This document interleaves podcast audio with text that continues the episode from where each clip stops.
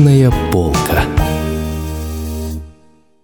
Здравствуйте, дорогие друзья! Сегодня мы с вами поговорим о книге стихов иркутского поэта Татьяны Назаровой. Книга называется «Ангел мой». И в книжке этой подзаголовок «Стихи о любви», потому что это самая главная тема в творчестве Татьяны Назаровой. Родилась она третьего марта тысяча девятьсот пятьдесят пятого года в городе Зиме. Любовь к литературе и поэзии привил ей отец. В семьдесят втором году она закончила Зименскую среднюю школу и поступила учиться в Иркутский техникум торговли. А после окончания учебы работала в райпотребсоюзе города Зимы, затем корректором в местной газете «Приокская правда». Она со школьных лет любила классическую поэзию и стихи писать начала рано, в возрасте десяти лет. Тогда, наверное, никто и предположить не мог, что это было началом серьезной работы. Первые ее стихи появились на страницах газеты «Приокская правда», потом в альманахе «Сибирь». Много стихов печаталось в областных газетах, «Восточно-Сибирской правде», «Советской молодежи». Затем Татьяна Дмитриевна стала лауреатом конференции «Молодость, творчество, современность». Это именно дало ей путевку в литературную жизнь. В свое время ее поддержал Валентин Григорьевич Распутин, который обратил внимание на ее стихи, Машкин, Ростислав Филиппов. И, в общем-то, все они отмечали искренность ее стихов, вот такую, знаете, подсознательную, может быть, интуитивную метафору. На самом деле ее стихи очень откровенны, они очень близки э, женскому кругу. Вот стихотворение, которым начинается эта книга. «Ах, согреться бы вдоволь нерушимым огнем, ах, согреться бы снова нам с тобою вдвоем, опаленное сердце положить бы к ногам, обнаженную душу верить нежным рукам, и молиться встреч солнцу за предавших меня, чтобы сердце, как солнце, стало каплей огня». Замечательное, очень искреннее и такое лиричное стихотворение, которое создает определенное настроение. А вот стихотворение «Венчание». «Я прикована сердцем к тебе и пронизана болью прощальную. Видит Бог, я покорна судьбе, осененная тайной венчальною. А венчают-то нас небеса, они захсы расчетливо шумные. Принесите же мне образа, он со мною пирует, мой суженый. Принесите мне образа, помолюсь я, любимая женщина, за твои грозовые глаза. Поднебесье, я с ними обвенчана».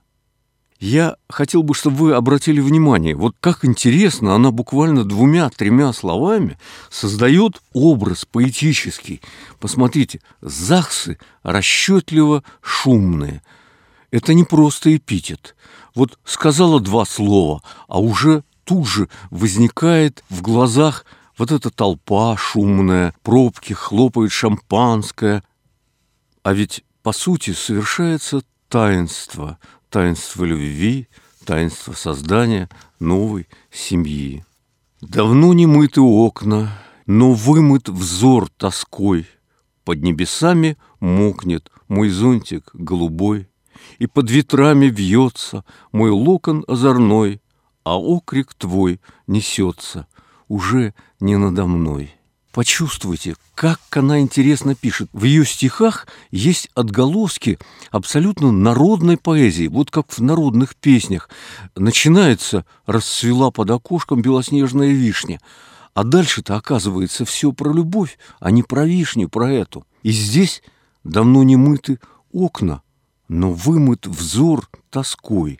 И под ветрами вьется мой локон озорной, а окрик твой несется уже не надо мной, ведь она пишет о неразделенной любви или об измене своего суженого, своего любимого.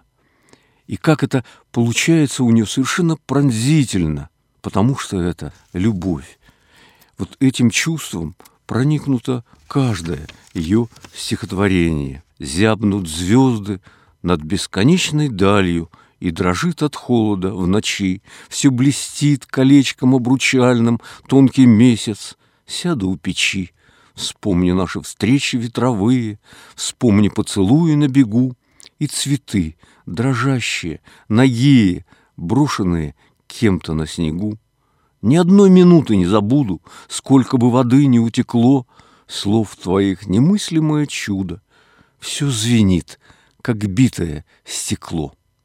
И здесь звучит трагическая нотка, но как она это делает? Вот в этом тайна великая. Человек, который не получил филологического образования, казалось бы, она не анализирует, она просто живет каждым стихотворением, и в каждом стихотворении она раскрывает сущность этого великого чувства – любовь, а любовь всегда ходит рядом с трагедией. Вот и она здесь сказала: «Слов твоих немыслимое чудо, все звенит, как битое стекло». Разлетелось счастье на осколочки мелкие, и уже не собрать. Конечно, Татьяна иногда обращается к историческим персонажам. Она зачастую пишет письма, стихи философские о смысле жизни, о бытии. И вот в данном случае она обратилась к образу Кармен. «Не переклоняй неистовых колен перед моею поступью греховной, невыносимо сладок тайный плен, в который ты стремишься неуемно, не пользуй свой мучительный вопрос, вольна не отвечать я, а молиться. Спаси нас, необузданных, Христос, и помоги с невзгодами смириться. Христос воскрес, воистину воскрес, как Он возносит, ставя на колени, живой душе, не миновать небес, в себя вместивших искренность Вселенной». Просто замечательно. Или такое стихотворение: «Меня объемлет даль, снега мне очи застят, когда же дед тянусь до теплых облаков, и странный, озорной, дождем объятый мальчик протянет мне ладонь и золотает кров, когда его глаза меня переиначат, когда его ветра меня пересквозят, я знаю, будет день, прекрасный этот мальчик меня не пощадит, и дерзостен, и свят. Входи в мое тепло под сенью откровений, разлей вино любви по сотам сентября, пусть сбудется восторг небесных песнопений и светом окропит Господняя заря». Вот знаете, чем еще поэзия отличается от прозы? В прозе очень часто мы тоже употребляем и эпитеты, и метафоры, однако же каждое стихотворение несет в себе эдакий флёр, такой туман, который создает таинство, таинство любви, таинство чувства. И именно это главное в поэзии.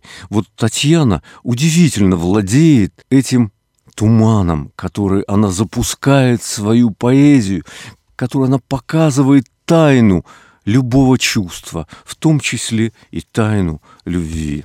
«Что же, милый, так долго не едет, к моему не стремится крыльцу, под закатной сияющей медью мы пойдем с ним хмельные к венцу, будет ветер ласкать наши лица, будут сладостно таять сердца, и любви неземной огневица будет жечь посильнее свинца. Что же, милый, так долго не едет, на каком задержался пути, и какие победы или беды от меня его смогут спасти?» Видите, вот опять промелькнул этот силуэт песни народной, которая вначале говорит «не поймешь» или говорит простыми совершенно словами, и вдруг в конце оказывается, что речь-то о другом. Речь идет о том, как... Ведь он же не может мне изменить, он не может уйти от меня, потому что именно я его так люблю. Татьяна Дмитриевна сейчас живет в Иркутске.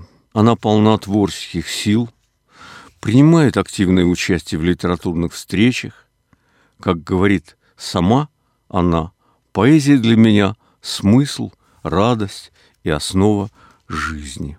Ну и в заключение стихотворение, которое стоит последним в этом сборнике. И дай Бог, чтобы оно было не последним в творческой судьбе Татьяны Дмитриевны. Не избыть сокровенной тоски, не избыть изнуряющих весен, слабый взмах запоздалой руки, так недорог, что вовсе не сносен. Мы прощаемся, о суета, о тиски неуемного лета, и догадка наивно проста, мы с тобой еще встретимся где-то. Книга «Ангел мой» издана по решению издательского совета Дома литераторов, поэтому из тысячи экземпляров тиража восемьсот передано в библиотеку Молчанова-Сибирского для передачи в районные библиотеки. Сколько э, книг передано в торговую сеть, я не могу сказать, потому что это зависит от Татьяны Дмитриевны. Ну и, в принципе, некоторые экземпляры хранятся у нас в Доме литераторов. Там вы сможете их увидеть, а, возможно, и приобрести. До новых встреч, дорогие друзья. С вами был Юрий Баранов. Вы слушали передачу «Книжная полка».